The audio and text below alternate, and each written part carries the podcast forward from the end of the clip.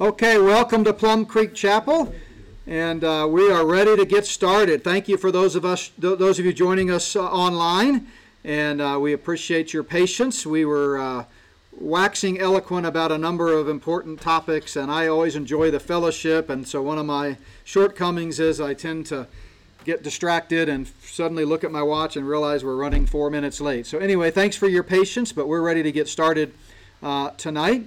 Let me mention a couple of uh, announcements as we usually do during the uh, during our midweek uh, studies, just to kind of keep you informed. Um, yesterday was a busy day, uh, podcast wise. I was doing my monthly uh, appearance on the Stand Up for the Truth radio program with David Fiorazo. We talked about the coming one world system and how close are we. And man, it was a great show. Um, really, kind of surprised, frankly, at the response. Uh, uh, David Fiorazo uh, emailed me this morning and said in all his years it was it broke records for the number of downloads in a single day.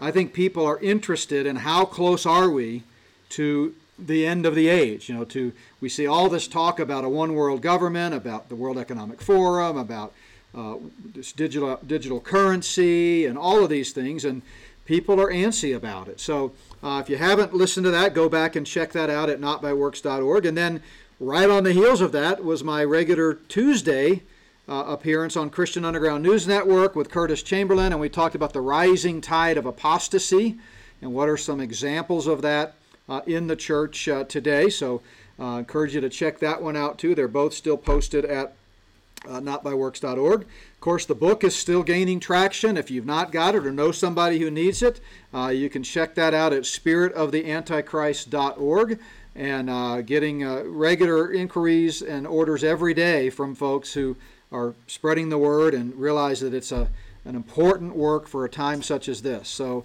uh, for those of you here at Plum Creek Chapel, we've got some copies out on the resource table. Feel free to pick one up. Those of you watching this online, you can check it out at spiritoftheantichrist.org.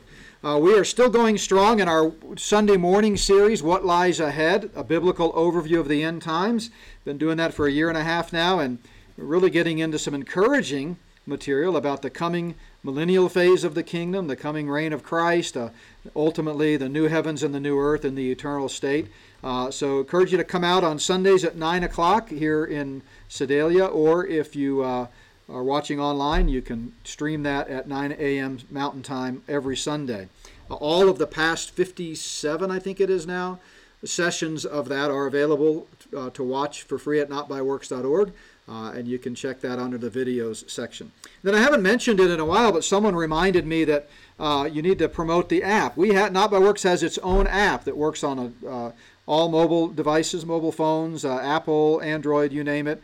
Uh, and if you go to our website, on the highlight banner there, if you just scroll through it till you see a highlight banner that looks just like this, except it says click here, you can click that and it'll tell you how to download the app.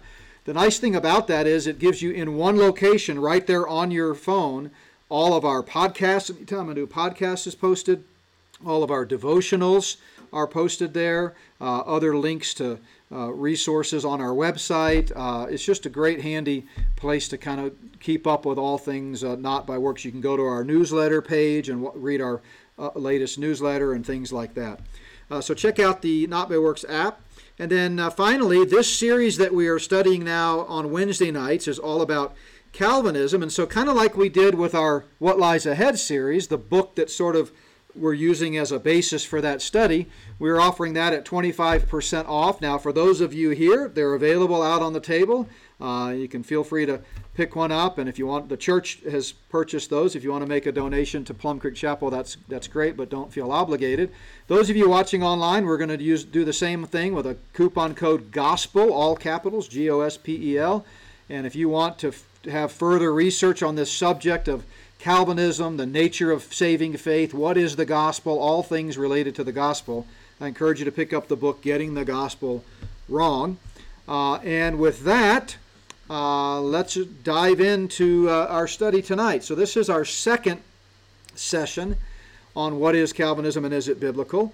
And I'd like to begin by addressing a question that came up last week that I was caught flat footed on. It's just been so long since I've taught church history. I used to teach it at the uh, Bible college level at uh, Capital Bible College in Washington, D.C., for about four semesters in a row, uh, that I was embarrassed that I didn't have the answer at my fingertips. But I wanted to get back and answer the question what's the relationship, if any, between John Calvin and Martin Luther?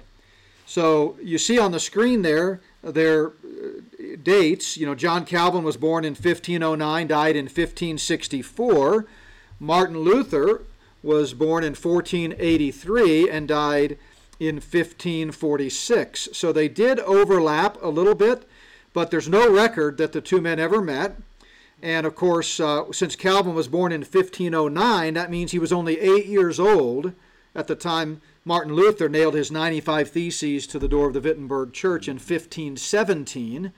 Remember, it was not too long ago that we celebrated the 500th anniversary of that in, in 2017. Mm-hmm. Uh, so he was uh, Calvin was only eight years old at that time, and Calvin, moreover, didn't really begin to gain any kind of notoriety until he published his uh, Institutes of Christian Religion, which was in 1536. Uh, so that was about 10 years before Martin Luther died. So really, it was the last 10 years of Calvin's life that, uh, I mean, of Luther's life, that Calvin began to kind of get into the mainstream. And, and because of that, Calvin's name does come up in Luther's writings uh, and his table talks. Uh, you know, R.C. Sproul has Table Talk uh, magazine, I think it is. Well, that's, uh, you know, taken from uh, Martin Luther's writings. Um, but uh, back in as early as 1539, so that'd be three years after Calvin published his Institutes, uh, Luther refers uh, to Calvin and praises him for some of his writings. But over the course of time, it's clear from Luther's writings that he, he kind of shifted gears and he wasn't quite so positive about Calvin. And um, it's uh, recorded uh, somewhere that Calvin was that Luther said Calvin was, quote, educated but strongly suspected of the error of the sacramentarians. Which, what is sacramentarians? It just means that Calvin had a different view about the Lord's Supper than the Lutheran branch of the Reformation did. And we talked a little bit about that last week, how Lutheran Church today has a, you know, a more of a a sacramental view of the Lord's Supper, that it actually imparts salvation. They believe in infant baptism in that regard, those types of things. So Luther seemed to be more critical uh, later on. Uh, but the bottom line is, in answer to the question, from Luther's perspective, Calvin was more of a footnote. He didn't really talk about him much, and they only overlapped uh, briefly. But for our purposes, we're talking about uh, the guy on the left there, John Calvin, the namesake of what is today called Calvinism or the Calvinistic view of theology. And as we left off with last week, the five points of Calvinism form the acronym TULIP. And it was funny on the, the podcast yesterday with uh, Curtis Chamberlain and Pastor Dick Chamberlain, uh, the hosts of the Christian Underground News Network, when they were talking about this series, and they had listened to the part one last week. Uh, Pastor uh, uh, Chamberlain chimed in. He doesn't hardly ever talk on this podcast, uh, but he chimed in. He said, uh, "You know what? I'm I'm so against Calvinism. I won't even plant tulips in my garden," said, which I thought was funny.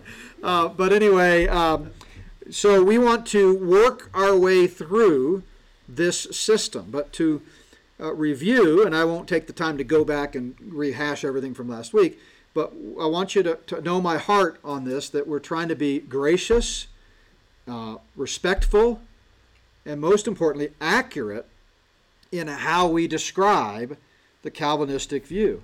One of the, the greatest blessings to me in my journey of studying and, and going through the educational process was uh, during the time in my PhD studies when I was sitting under the mentorship of Dr. Mike Stallard, who remains a dear friend to this time and he really challenged me for seven years in that study when critiquing theological viewpoints to make absolutely sure that you're fair to the other perspective.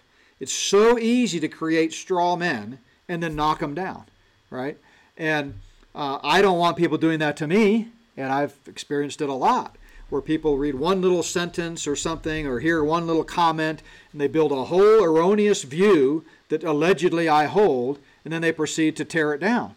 And if I could ever talk to those people, I would say, you know, I agree. You're right. Nope, you know, that's wrong. But I don't believe that. so, you know, we actually agree. So I've really uh, learned in the 15 or so years uh, since I graduated from that school to, to really make an effort to do it. Doesn't mean I'm always successful. Look, we're all human. Sometimes you get animated, you get perturbed, and you, you tend to slip into a little bit more ungracious critiques of certain people or viewpoints. But I can promise you, uh, having you know spent so many years working on that book and studying this, that uh, that's not what I'm doing here, and hopefully you'll sense that. Uh, so that's why for each point we're going to take the time to really let them define what they mean by each of these five points. And then we're going to say, okay, what does the Bible say in our perspective? Of course, they think the Bible supports their view, but I'm going to bring up a lot of relevant passages and ask you to draw your own conclusion. Does the Bible really support their viewpoint or, or the viewpoint that I'm suggesting? Um, the grace or dispensational viewpoint. So Calvinism is, uh, by and large, a system of theology that relates to the doctrine of salvation. So you'll notice in these five points, they don't say anything about the return of Christ, the rapture, the second coming. They're not talking here about, you know, anything related to other theological topics. It's laser focused on the salvation of man, the eternal salvation of man. And so, uh, in that sense, a person can be Calvinistic in their view of the gospel, but they can be premillennial in their view of the end times, or pre tribulational in their view of the end times, and so forth. Someone asked me, I think it was last week after the class, uh, what about John MacArthur? Well, we're going to talk a lot about John MacArthur because he's a leading a Calvinist of our day, as I mentioned last week. But he is dispensational in his view of the future uh, for Israel and the church, the distinction between the two, the pre tribulational rapture, seven year tribulation, second coming of Christ, literal earthly millennium. He's dispensational in that regard, but he's a 12 point Calvinist when it comes to Calvinism. Uh, and so he himself refers to himself, uh, and you may have heard him say this or seen it in his writings, as a leaky dispensationalist. Now, why would he call himself a leaky dispensationalist? Because he knows that historically the dispensational understanding of Scripture, meaning the literal, grammatical, historical view of, of how to interpret the Bible, is opposed to Calvinism and would not accept the Calvinistic view of salvation. So he's got a foot in both camps. So, acknowledging the anomaly that that is, he says, Well, I'm a, a, bit of a leaky dispensationalist. In other words, I'm dispensational in everything except my soteriology, which is the doctrine of salvation. So he says, I'm dispensational in everything but my understanding of salvation. So in his mind, that, that, that he characterizes that as uh, being leaky. Um, but as we said last week, uh, we don't want to make the theological system the determining factor in whether a, a viewpoint is accurate or not. In other words, I'm an unashamed dispensationalist and a consistent one, but uh, I'm not going to prove my theological and doctrinal points by saying, see, this is what the dispensational manual says, right? I'm going to say, I believe this because the Bible says so, as best I can. So, to a large extent, you know, the fact that MacArthur says he's a leaky dispensationalist is sort of beside the point. What we really want to strive for in this study is, as best we can, what does the Bible say? And as expected, I've already gotten several emails uh, over the course of the past week. Um, thankfully, none of them particularly ugly, which I us- usually get some from Calvinists. Uh, these were all gracious and, uh, you know, respectful, but saying, you know, expressing their disdain that after one lesson, you know, which they've listened to, uh, you know, how wrong I am and how they're discouraged that I've got this whole thing wrong. And so in all of them, I responded graciously and just said, I appreciate your input. Uh, encourage you to listen to the whole series and, you know, draw conclusions. Uh, you know, if, if you feel, you know, that this is wrong, that's, that's entirely up to you. So it's something like that in each case. Um, so, uh, so the five points of Calvinism, I'm going to go through them first just so you kind of have a roadmap of where we're going. And then we're going to start with number one tonight. But the five points are, again, that acronym TULIP, T U L I P, total depravity, unconditional election, limited atonement, irresistible grace, perseverance of the saints. Okay? Those are the five points, as we talked about last week when we talked about the history of it, that came out of the Synod of Dort and sort of the summary uh, conclusions, if you will, of each of, of those uh, areas uh, of consideration man's depravity, the, the issue of election, uh, the atonement for whom did Christ die? Uh, and then, of course, can a person of his own will believe the gospel, and can that person reject the gospel? Or does God force you to believe it? That's the, the issue. Uh, and then perseverance of the saints, which is easily, without question, the most misunderstood of the five points of Calvinism. I can't tell you how many Calvinists I've talked to over the years. When I ask them, Do you believe in perseverance of the saints? they go, Of course I believe in eternal security. And I go, What's that got to do with perseverance of the saints?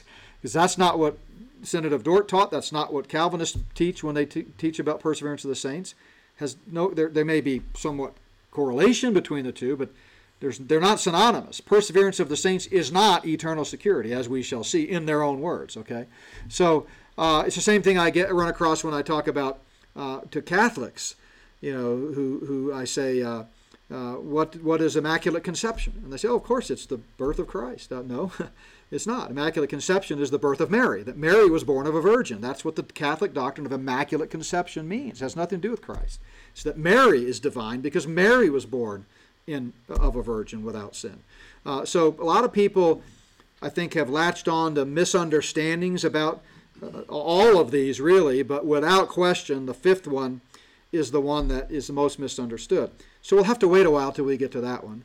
Um, but anyway, one more point about these five points, just in a summary statement. The most disputed of the five, anybody know which one it is? Limited. Exactly, limited atonement.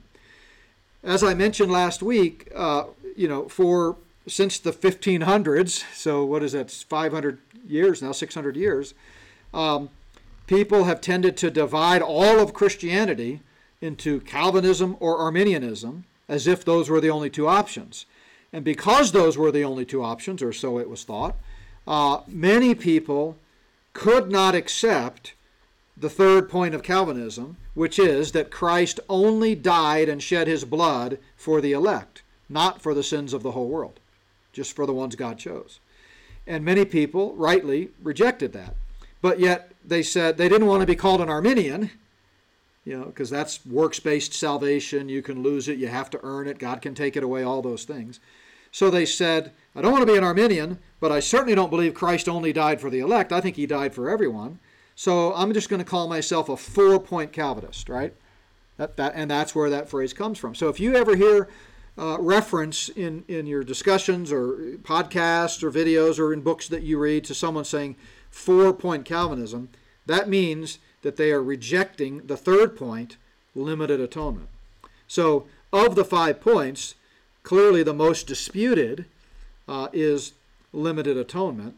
Uh, the most misunderstood is perseverance. Um, but as we shall see, and I'm just going to go ahead and lay it out there, uh, I don't believe in any of the five the way they define them. And I, you know, will be interested to see your conclusions as you see uh, what they say. So, any preliminary questions or comments or thoughts that come to mind? Yeah. I kind of had a thought last week because when you were going through the, uh, I think it's what the world was going on. You were saying how the two-party system in America is kind of it's a false paradigm. I kind of think this Calvinism versus Arminian thing is a false paradigm too, because I know at our old church they had this continuum. They had Calvinism on one side and Arminianism on the other side, and you find some place in the middle. The more I think about it, it's almost as if the position, position is a blob otherwise on the paper. Yeah, so her comment is uh, I've made the comment in other context about how the two party system is really a false left right paradigm. You know, that it's really two sides of the same street kind of heading in the same direction. And by the way, that I make that point, I think pretty clearly without dispute based on historical writings in Spirit of the Antichrist. There's a whole section on the false right left par- left right paradigm, and I go back to the Council on Foreign Relations and how they decided to create this system where that you know both sides were controlled, but yet you can make people feel like they have a voice on the right and on the left, but yet nothing ever changes. But anyway, so her comment is that in the realm of theology, it seems like Arminianism and Calvinism is a is a kind of a false paradigm. And yeah, that's exactly my point. Is that there? It's not the only option. And so I last week, I don't have it on this week's presentation, but I created actually just for this study last week, trying to improve it and make it more clear, a slide, if you recall, uh, that I called the sovereignty free will continuum. And I talked about how on the one extreme was emphasizing sovereignty, and that's Calvinism, and on the other extreme of the continuum is emphasizing free will, that's Arminianism. But, uh, you know, I, I'm not suggesting that you should just sort of run up and down the continuum and decide what you feel most comfortable with and just land there. I'm suggesting that the proper biblical approach is balanced, or, or what I call biblicism. So you got Arminianism, or I guess I, I can't remember which side I had which on, but anyway, on one side was Calvinism, the other side is Arminianism, in the middle is biblicism. I'm not, don't misunderstand and think that I'm suggesting that Calvinists are anti biblical and Arminians are anti biblical. There's some great men and women of, of the faith on both ends of the spectrum. I just think they're wrong. And I think the best data from the Bible is, is something other than Arminianism or Calvinism. Does that make sense? Okay, Fred. Yeah, uh, related to that, last week I had this question I left. These are both heresies. The isms are, are heresies. So was that a time of apostasy?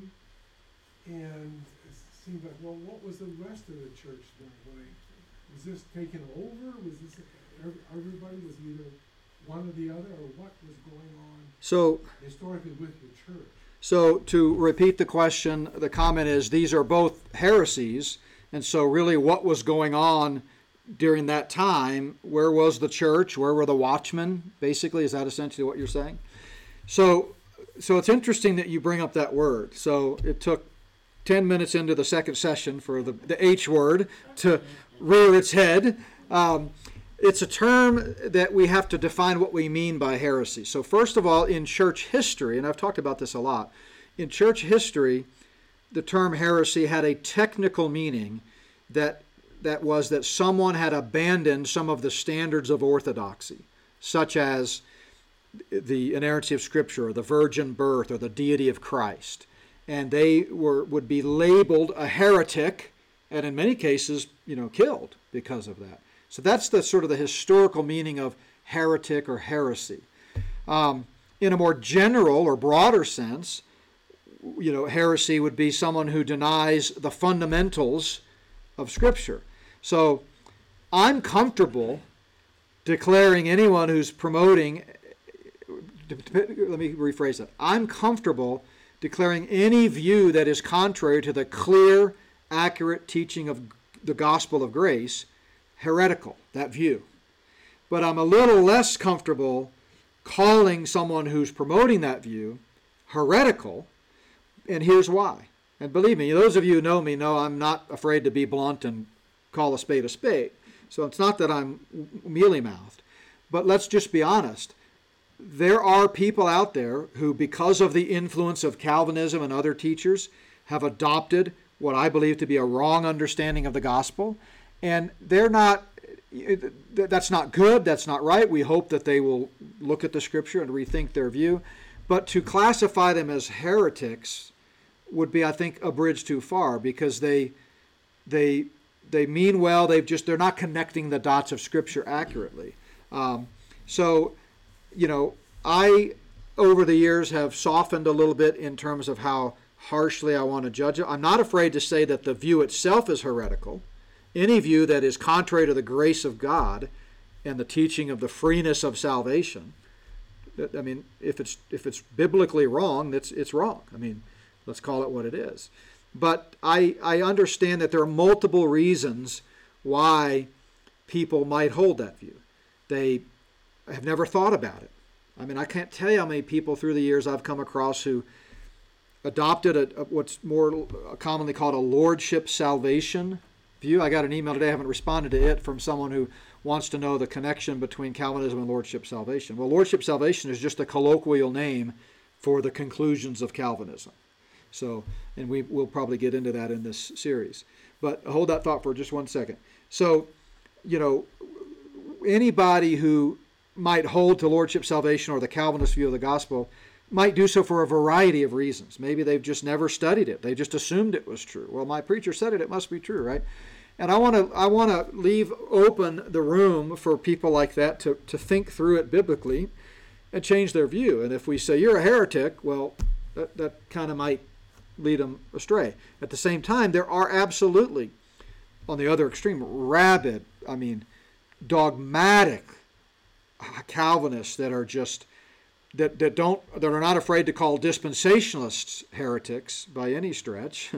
uh, and, and, and I can give you a lot of examples of that. But uh, in my Getting the Gospel Wrong book, I talk about one who so embraced and is so passionate about the Calvinist paradigm that he says when a person gets saved, you should put them on probation for six months, not baptize them for at least six months.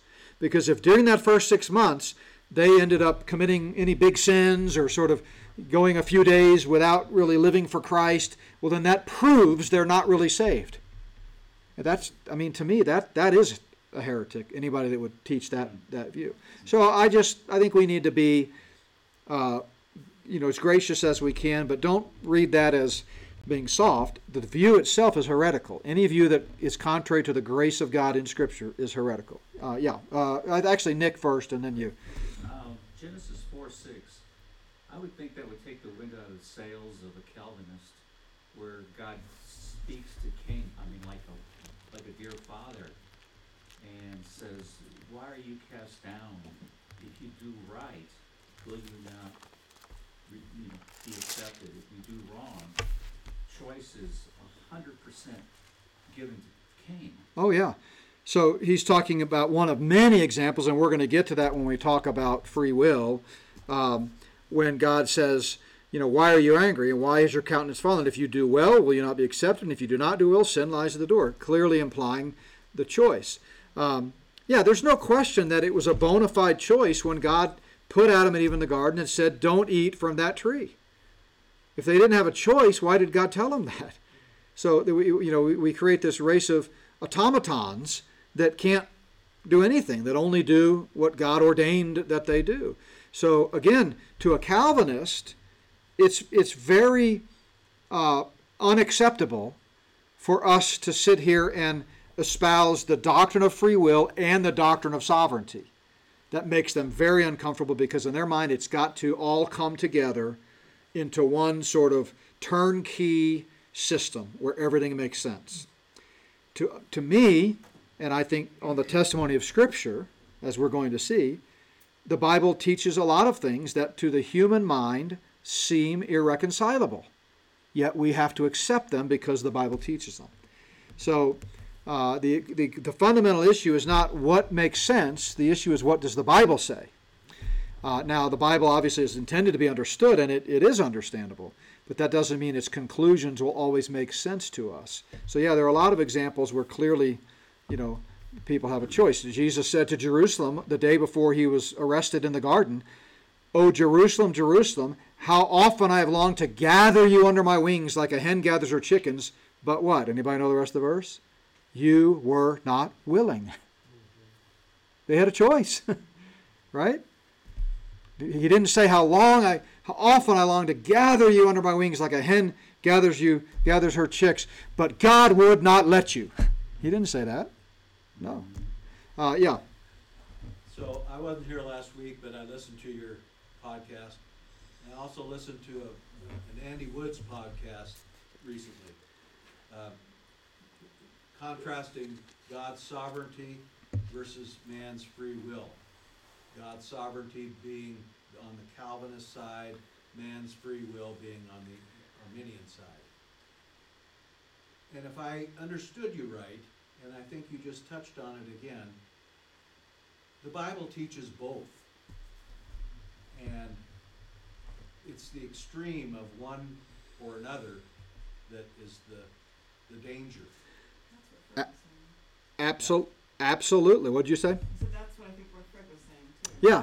No, and that's exactly, you almost took the words right out of my, my mouth from last week. And that's, why I spent the beginning of the session talking about that paradigm and talking about balance. And I said, if you spend all your time over here obsessing about sovereignty, then you, you make man impotent.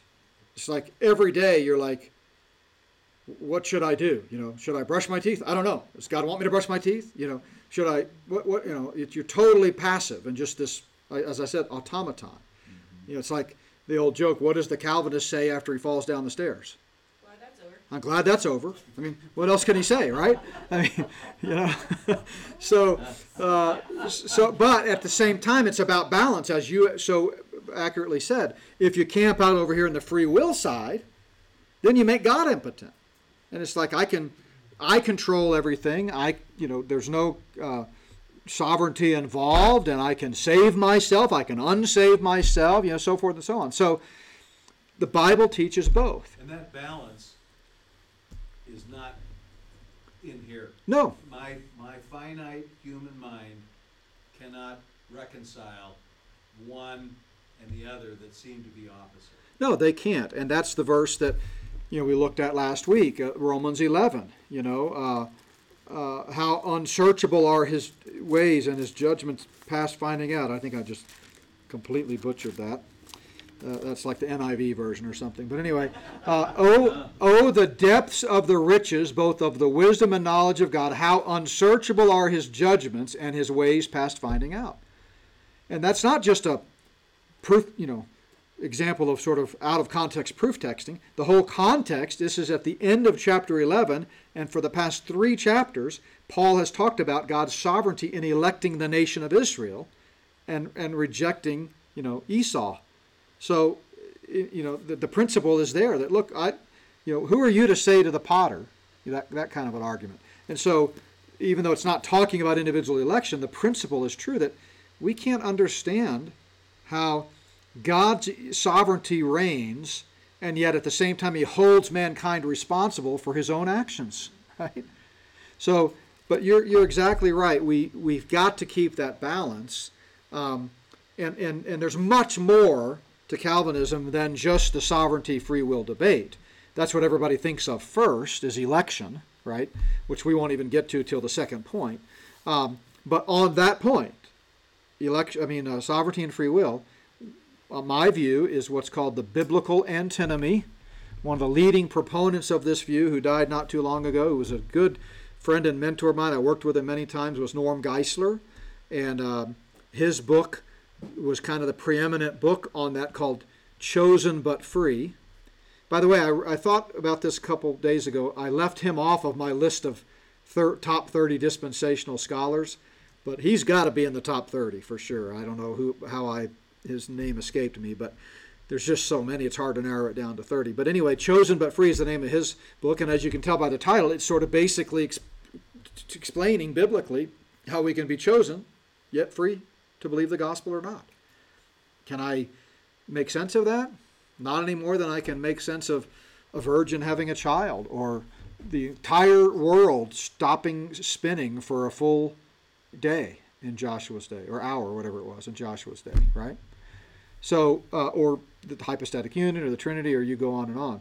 So, anyway, it's the it's a biblical antinomy. Anti meaning against, nomos, the Greek word for law. So against the law, not meaning the moral law, but against the natural laws. You know, so how can something be two but one? You know, in the case of Christ's hypostatic union, how can God be three but one?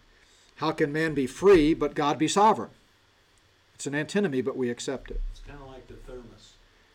You put hot things in, it keeps it hot. You put cold things in, it keeps it cold. How do it know? How, how does it know? How does that thermos know whether it's hot or it's cold? I don't know. That's a good analogy. Uh, but something tells me people smarter than me could, could have a satisfying answer to that. anyways. Yeah. So anybody else? Did I see another hand or? Yeah, back here and then Gary.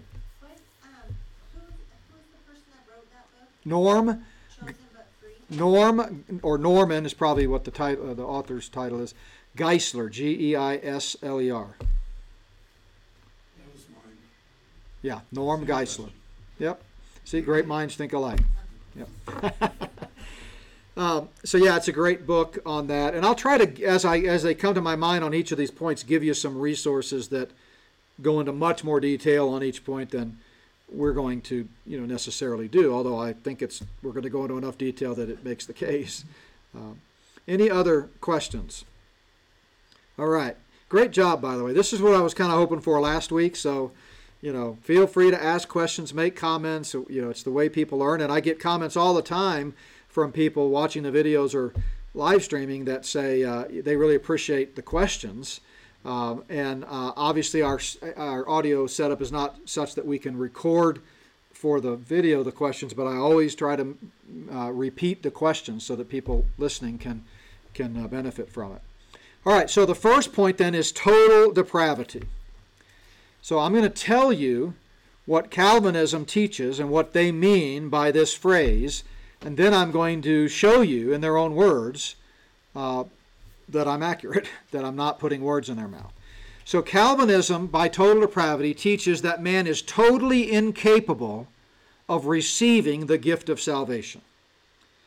We are dead, and by dead, Ephesians 2 1, they mean that dead people can't do anything, even believe. In fact, one of their big mantras was dead men can't believe it is, I shouldn't say was, is. Uh, you'll hear that all the time. When I say, you know, uh, you know, people, unsaved people can believe the gospel and be saved, they'll immediately say, dead men can't believe. How is that possible? And we're just talking past each other. And it all comes down to how you define dead, right? Yes, Ephesians 2 1 says we are born dead in our trespasses and sins. What does that mean? They teach it means that you do not have the ability to believe the gospel. Man is not able to respond to the grace of God. Man has no ability to come to Christ. Man cannot choose to come to Christ. God must overpower man and force him to turn to Christ through no volition of his own. Man does not have the ability to respond to the gospel or come to Christ. Man cannot choose to trust in Christ. God must force him to come to him. Now, they don't like it when I use the term force. They'll say, God doesn't force, he compels. Well, can man resist it?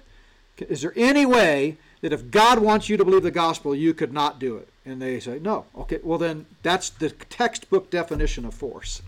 If I force you to do something, it means you have no power to do anything other than that. And that's their view. That if you are elect, you will, by God's compulsion, believe the gospel. And that's not what saves you, as we're going to see in their own words. You're not saved because you expressed faith. Your expression of faith is an involuntary response to the fact that you were already saved. Yeah. How's that, how does the conviction of the Spirit, uh, relate to this? How does the conviction of the Spirit relate to this? So they again believe, and we're going to get to this in more detail, but they believe that regeneration, I mean being born again, what Jesus talked to Nicodemus about, uh, and what Titus 3.5, the theme verse for our ministry, talks about, um, they believe that happens first, and you have no uh, relationship to it or connection to it at all. You just are walking along, all of a sudden you become regenerated.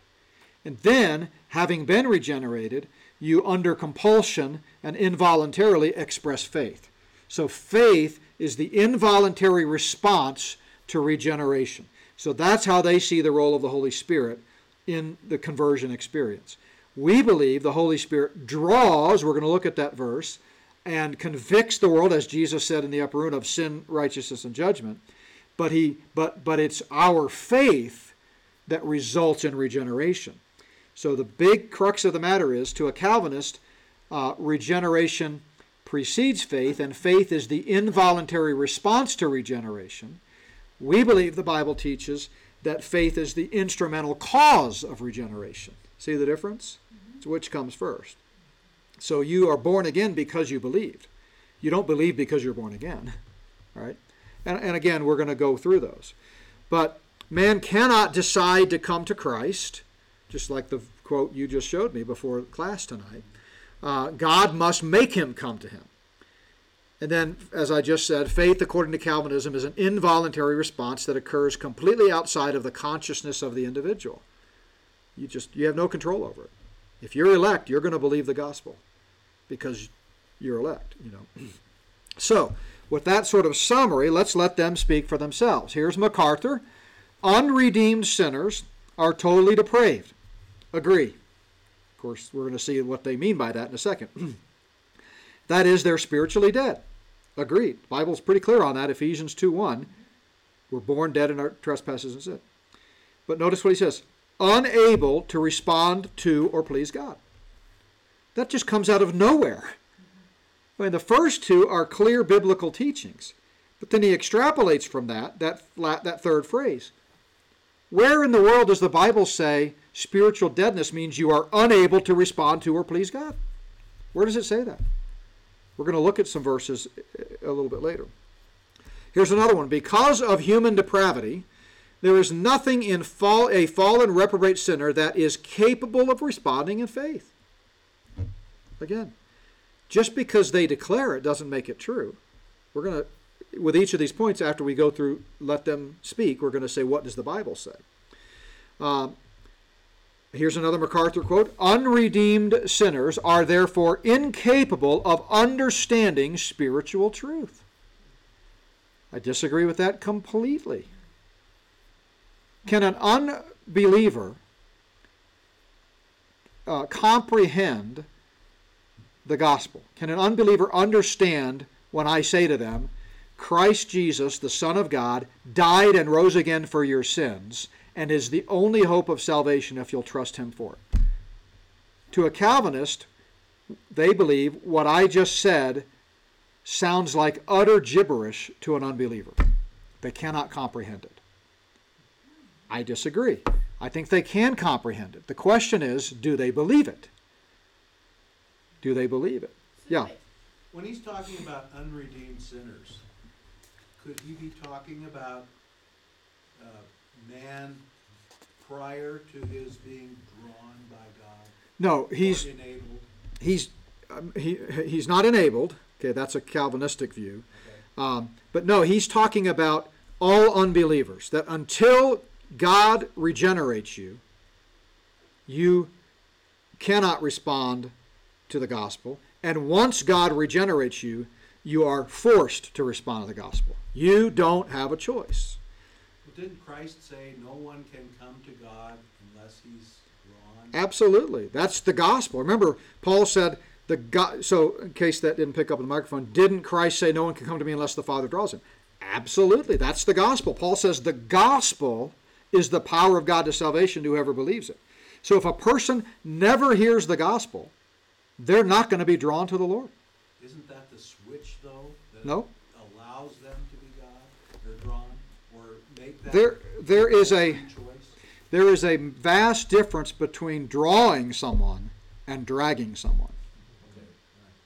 So I can, I can uh, draw someone by, and the Spirit of God draws people by preaching the gospel. Uh, and, and by the way, that's why in Romans, uh, let me just finish this thought because it's, I think it's pretty important. In Romans 10, Paul says, uh, "How shall they believe in whom, uh, uh, in him of whom they have not heard?" Romans 10, 14. And shall how shall they hear without a preacher? And how shall they preach unless they are sent? How beautiful are the feet of those who preach the gospel of peace, who bring good tidings of, who bring glad tidings of good things. Isaiah 52, 7. And then Paul says, but they have not all obeyed the gospel. And he goes on to say in the next verse, faith comes by hearing, and hearing by the word of God. So, absolutely, the Spirit of God, Jesus tells us this, is convicting the world of sin, righteousness, and judgment. The gospel must be proclaimed. That's the reason people who've never heard the gospel are going to be in hell. You don't get a pass because you've never heard the gospel. You're, you need to be born again. You're lost. You haven't believed the gospel. You're going to hell. But the Bible tells us in Romans 1 that if you respond to general revelation and recognize that there's a God, God will then respond to that by sending special revelation, specifically the gospel. So nobody's without excuse. God has made himself known to the whole world through general revelation. But general revelation is not sufficient to save. The one and only means of salvation is believing the gospel. And you can't believe something you've never heard. So that's Paul's whole point in Romans 10. How shall they believe in him of whom in him of whom they have not heard? How shall they hear without a preacher? And faith comes by hearing, and hearing by the word of God. So when the gospel is proclaimed, that's the reason I proclaim it as often as much as I can in every message and in every book, because it is the power of God to salvation, and I want the Spirit of God to have the opportunity to convict that person in that moment so that they'll hear. Now, some people will hear the gospel a thousand times and never believe. Some people hear it the first time they hear it, they believe it. Some people anywhere in between. But you can't be saved unless you believe the gospel. But drawing people is completely different from coercing or compelling them, forcing them to come. But once they're drawn, then, at that moment, then they have the free choice. Absolutely. That's my view. That's what I think the Bible teaches. And we see Prior exactly. that, they couldn't choose.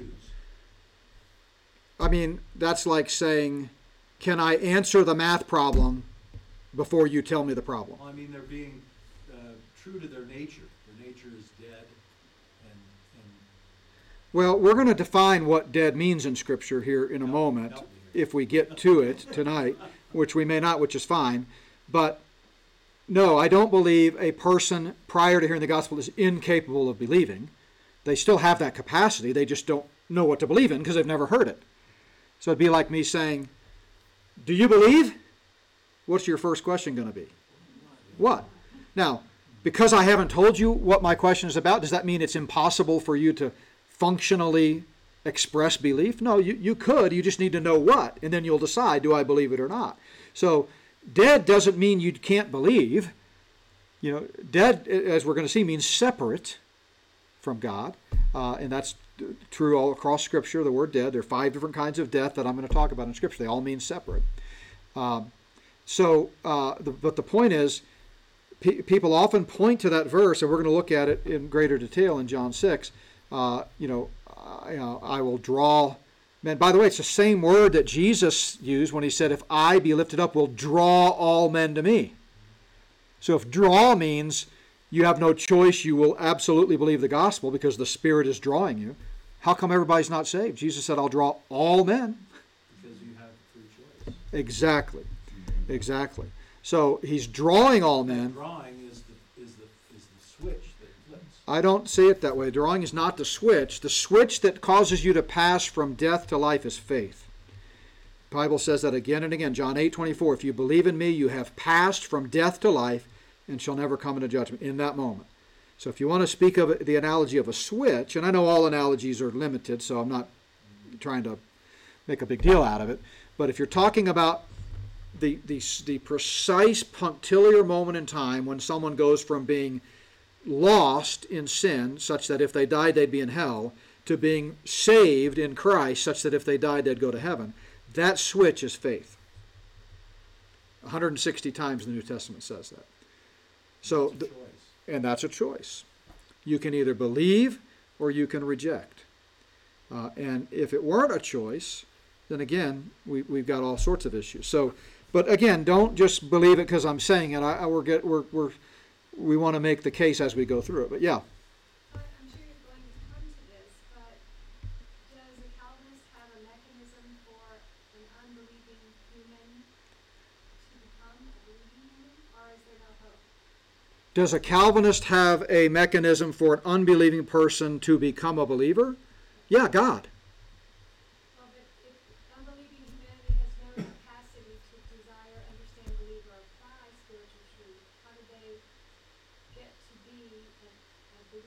That, that's exactly what we're going to go through. Is that for them, it's not faith. Faith doesn't get them saved. God saves them. God points to that person and says, I can't, I think you today, Yeah. Yeah, like I said last week, what's the Calvinist favorite grocery store? The pick and save, you know. So, um, by the way, oh, I wish I'd have remembered this. I, I won't, it's bad form for me to be looking up a text while we're reviewing, but I got a uh, Arminian grocery store one too. I'll have to look it up. My, my daughter sent it to me. Um, so, so that's the key. It's it's uh, it's off. I often call the Calvinist scheme the blame it on God scheme, because God does it all, everything. So, you know, if you know, because it's a lockstep system, if you are living in a in, in carnality, then God would never cause you to live in carnality. And because God does it all, you can't possibly be elect. So they don't have a category for a believer who's living in carnality. Or an unbeliever who, who might be roaming the earth curious about something and, and seek to desire more about it. Right. So again, in their mind, the determinative factor is God's election, which is why when we get to uh, the third point, the disputed point, the, the most widely disputed point, they're all disputed in my view, uh, limited atonement, they're going to say Christ only died for the elect because it's the atonement that saves. The atonement actually secures salvation. And then God says, I pick you. By, because of the atonement which saved you, you're regenerated. And then involuntarily you express faith. Again, it's called, in theological terms, going back to the Latin, it's called the Ordo Salutis. Ordo Salutis, meaning the order of salvation. They believe regeneration precedes faith and is the cause of faith. We believe it the other way around. Faith precedes regeneration and is the cause of regeneration. And that's what the Bible, I believe, teaches. Um, so, yeah, Sally. Um, why would Jesus have said, go into all the world and preach the gospel if it was already decided who's gonna believe and who wasn't? Why would Jesus say, go in all the world and preach the gospel if it was already decided uh, who was saved and who was not? Calvinists obviously believe in this tension between you know what we do on earth and what we're told to do and and what actually happens in in fact that's why i used the illustration last week of the friend of mine it might have been after the class but who said after he and i had witnessed to a gal for several days at a restaurant going back to that restaurant every day and she had not expressed come to the point of expressing faith he, as we walked away that final day, said, Well, obviously she wasn't elect. So they're not, and in fact, Spurgeon was a great evangelist. So they, they believe in the event, most of them. Some of them don't. The real extreme hyper Calvinists, they have no use for evangelism. But most do. And they, they believe that somehow God uses that, but it doesn't save people. It sort of uh, identifies who is saved in their mind. So a Calvinist would never say in an evangelistic enterprise, as we often do when you're sharing Christ with someone, God loves you and sent his son to die for you. They would never say that. So it was just to seek out the chosen. Exactly, just to seek out the chosen. So, and, and I'm not putting words in their mouth. You talk to a, a studied, you know, well studied Calvinist who really understands what they're teaching and you ask them when you're re- when you're going to share Christ with someone, share the gospel, would you begin by saying God loves you and sent His Son to die for you? And they say, No, I can't. I can't say that because I don't know if God's Son died for them or not. He only died for the elect, and I don't know if they're elect. Now, once they believe the gospel, that proves they're elect. They didn't have a choice in the matter. That's just God's way of sort of uh, identifying them. Ah, they must have been elect. So, so they don't. So it's a totally different concept. They don't like you know, remember when Jesus in Luke 15 repeatedly said, you know, the angels in heaven rejoice. There's more rejoicing in, on the angels over one sinner who repents, meaning changes his mind about Christ and grace, than there is over 99 who don't who think they need no repentance. They don't need to change their mind, right? Um, for them, it's not so much a rejoicing that this person has expressed faith in Christ.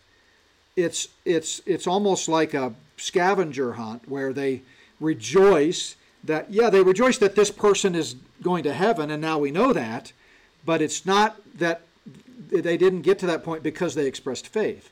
It's just that God now has sort of, you know, like every elect person has a big E painted on their forehead, but it's covered over with, you know, skin colored, what, what is that? Not mascara, but whatever you put on your face to. Foundation. Foundation, thank you. And then as soon as they are identified as elect, that's wiped away, and everybody in the Calvinist realm says, "Oh, great, we're so glad that you- you're one of us." Right? That's kind of the mentality. Uh, So egotistical.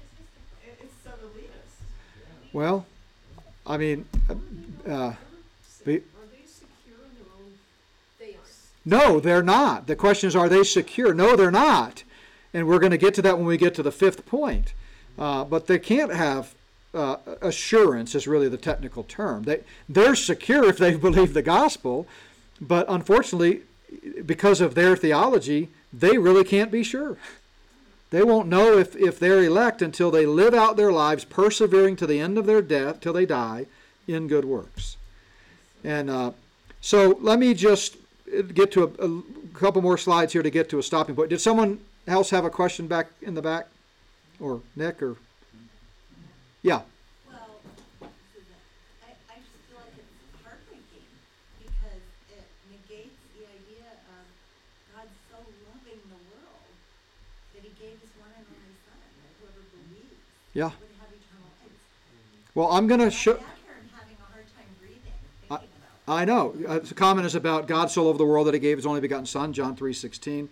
Uh, I'm going to show you, when we get to that point, in their own writings where they say world means the elect, not the whole world. I have another quick little Yeah. question. Oh, sure, yeah. Um, in First Corinthians, it's talking about those who are called, um, in reference to Christ crucified, um, the Jews and the Greeks. Is that another way of saying those who are drawn? Y- Yeah, ca- Okay, whom he called, uh, I'm thinking of Romans 8, whom he called, he justified, whom he justified, he glorified, but uh, it's probably the same in the context you're talking about. But yeah, no, I mean, clearly, we, the Spirit of God is calling people to salvation. That's the universal call. The Bible ends in Revelation 21. Uh, I mean, not literally ends, but at the very end of Revelation in chapter 21, whosoever will, let him come, drink of the water of life freely. So, and I mentioned one Sunday in, in, our, in my message on uh, the Crimson Thread in Matthew 11. Uh, "Co- Come unto me, all you who labor and are heavy laden. Uh, again and again, if I be lifted up, I will draw men to me. well, and what about the verse that says, unless you become like these little children, Yeah, you know? and have faith. Yeah, that's the point. Yeah. So, yeah, you know, the, the issue here about drawing, it's great that this came up, you know, early on, and we're going to dive into it in much greater detail. But, you know, if you think about, uh, you know, I grew up hunting, and in Texas, you can have deer, uh, corn feeders, you know. It's really not much like hunting, it's more like killing. But anyway, uh, uh, what's that? Harvesting. Yeah, harvesting. Thank you. That's the technical term for it. Um, but if I put a corn feeder up, you know, beside a or near a brook of rippling fresh water, and I'm trying to draw the deer in, is that the same thing as me going out and physically lassoing a big fat doe and dragging her up and say, "You eat that corn"? No, I'm drawing her. I'm trying to say, "Look, this is good. Come eat it." Now it's a bad analogy because in one case the result is eternity in heaven. The other case, it's some good sausage, you know. But uh, but anyway, that's my point about drawing, right? You you know, drawing someone is not dragging them. It's just not. So I'm completely fine with the Holy Spirit drawing people to faith. That's not the same as forcing them, right? So so back to the dead men can't believe. This originates with Spurgeon. Dead men cannot believe, but the quickened, those regenerated, can uh, just disagree, and we're going to talk about that. R.C. Sproul, dead men do not cooperate with grace. Unless regeneration takes place first, there is no possibility of faith. I mean, this could not be more clear. I mean, we're not putting words in their mouth. This is the real crux of uh, the matter. Uh, and then uh, here's MacArthur every aspect of salvation, including the sinner's faith, is done for us. So you didn't believe the gospel, God did it for you. That's what they say. Yeah.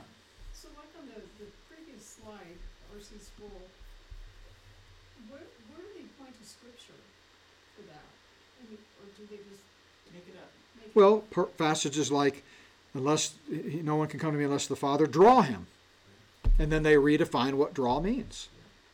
Mhm. And again, we're going to get into that in, again in their own words when we get to that verse. Second Corinthians five, verse seventeen. If any man is in Christ, he's a new creation.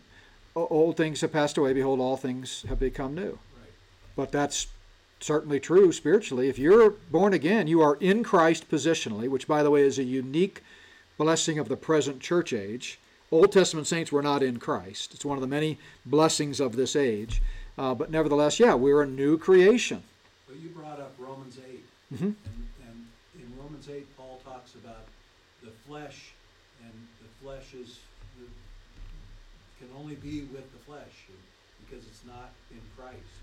Yeah, so Paul's contrasting in Romans chapter 6 through 8. He's talking about the believer and this ongoing struggle with sin. So if you look at Romans as the great magnum opus of the Apostle Paul and its doctrinal treatise, chapters 1 through 3, we're all dirty, rotten, filthy sinners on the road to hell with no hope. And if you stop reading Romans after the third chapter, you'd be the most depressed person on earth. 4 and 5, but God commendeth his love toward us in that while we were yet sinners, Christ died for us. God has the answer. 6 through 8, now that you're saved, what does the new life in Christ look like? Old man, new man, flesh, spirit, you know, lusting against one another, all of that stuff. Chapter 7, he describes that ongoing struggle now that he's a believer when the spirit is the new man is leading him to live for Christ but the old man is still tugging and saying look at the apple and how shiny it is. 6 through 8 9 through 11 what about Israel? Where do they play in all of this? 12 to 16 practical exhortations about life in the church and interacting with other you know human elements and so forth. So in chapter 8 yeah he's definitely saying you know if you if you live according to the flesh you'll die if you live according to spirit you'll live. I mean it's pretty clear. It's same thing that uh, james says when he says sin when it's full grown brings forth death. Uh, john in first john says uh, there's sin that leads to death. See sin's an equal opportunity killer and it's also an indiscriminate killer. It doesn't care whether you're a believer or not. A believer who continues to sin is oh, and, and continues that path is likely to die and an unbeliever who continues down the path of sin is going to die. But that doesn't uh, that's what 2 corinthians 5.17 is all about is it doesn't change our identity. So yes if any man is in christ he's a new creation. Behold all things have become new. Uh, if any man is in christ he's a new creation. Behold all things have old things have passed away. Behold all things have become new. I got there eventually. You guys were about to correct me. Feel free anytime. I mean, my kids do it, so why shouldn't you? Um, Well, this, this, this, uh, talk, brings us into the concept of total depravity then. which is what we're in the section we're in right now. The, the depravity of man, when he first, I mean, wasn't it David that said, you know, you knew me before, uh, I was even in my mother's womb? And, which talks, speaks of the sovereignty of God, Yeah. and, um, yet we're born in sin, and we're with a hard heart, and we can't be, make that choice until we're grown.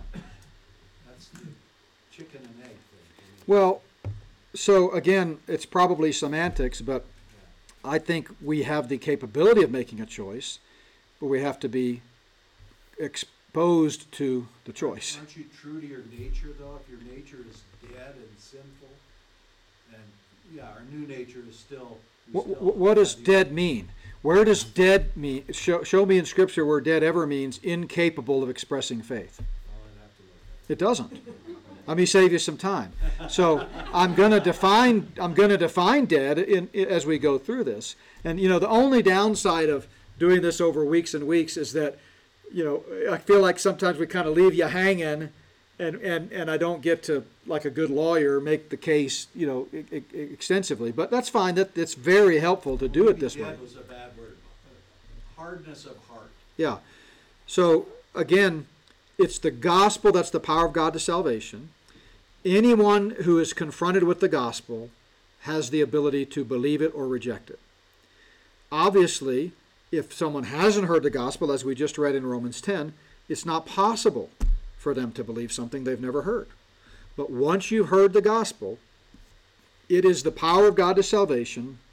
That's not where Paul stops. I'm thinking here of Romans 1:16. So let me say it again. I, Paul says, I am not ashamed of the gospel, for it, the gospel, is the power of God to salvation. What comes next? For everyone who what? Believes. So the gospel doesn't force you to get saved.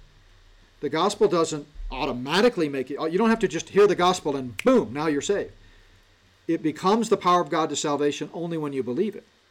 So uh, again, I just, it's probably semantics, but I wouldn't say that, you know, a person who's unsaved cannot believe the gospel. I just, there's just too much scriptural evidence to the contrary. And by the way, we're going, next week, we're going to shift into what does the Bible say, and I'll try to uh, support the assertions that I'm making through Scripture. Um, but uh, I, I do want to close out with two more slides before we finish, but I don't want to stifle anybody. I think there were a couple of other hands. Uh, over, was there? Yeah. Well, the, the Sproul slide, Mhm. where he talks about the regeneration comes and then the possibility of faith. So is that an A, B phrase, like if A happens, B will definitely happen? Yes. Yes. Or the other question is, if you're regenerated, do you know that, or are there a bunch of people walking around that are regenerated? You don't know no it. idea they've been regenerated? You don't, and that's the other thing. Okay, so this is a really astute uh, observation and, and question, and I'm guessing it's probably on other people's minds too. So she was commenting about this quote from Skoll, Sproul. Unless regeneration takes place first, there's no possibility of faith. And she said, so is this an A B thing? If regeneration happens, faith will follow. Absolutely. And that's the fourth point of Calvinism, irresistible, which we'll get to. Um, but you're right. If you t- and this is the kind of stuff that theologians love to sit up late at night talking about. And when I was in academia, this was one of my favorite aspects of it was just dialoguing with other faculty members in the faculty lounge and just you know this kind of stuff. But a Calvinist, if they stop and think about it, and I've had many of them say this, would say if a person is regenerate and they get struck by lightning before they can express faith, they'll go to heaven. They also say, get this, this is why most Calvinists do not believe that all uh, aborted babies go to heaven. What they say is, if they were elect, they go to heaven, the non elect go to hell. Because it's election that saves you. It's God that saves you, not your faith. So, in other words, because faith is just the involuntary or even incidental response to regeneration, and regeneration is what saves you, and regeneration connects directly to election, which connects directly to Christ's atonement, dying only for the elect, the determinative factor in where you spend eternity is are you elect or not? Faith is the normal, natural outgrowth of the elect. They will, once they're regenerated, express faith. But in extreme cases, they would argue, theologically, that a person who's never expressed faith might still be in heaven because they just didn't have time, right? But God elected them. Isn't God sovereign over when they die? Oh, he's sovereign, but apparently there's some limitations to that. So, um, so again, what what we've done. Let me just review before we wrap up. We're, we're defining total depravity, which they believe is the fact that man has no ability to believe the gospel. Dead men can't believe. We looked at several quotes about that. They all love to quote Spurgeon, dead man can't believe, and so forth and so on. And then when they believe that faith is the involuntary response to salvation, not the cause of it, they go to uh, Ephesians 2 8 and 9. And this is a key verse. In fact, it's not an overstatement to say much of the Calvinistic scheme hangs on their understanding of this verse. And so I want to take just a moment to explain why they're wrong.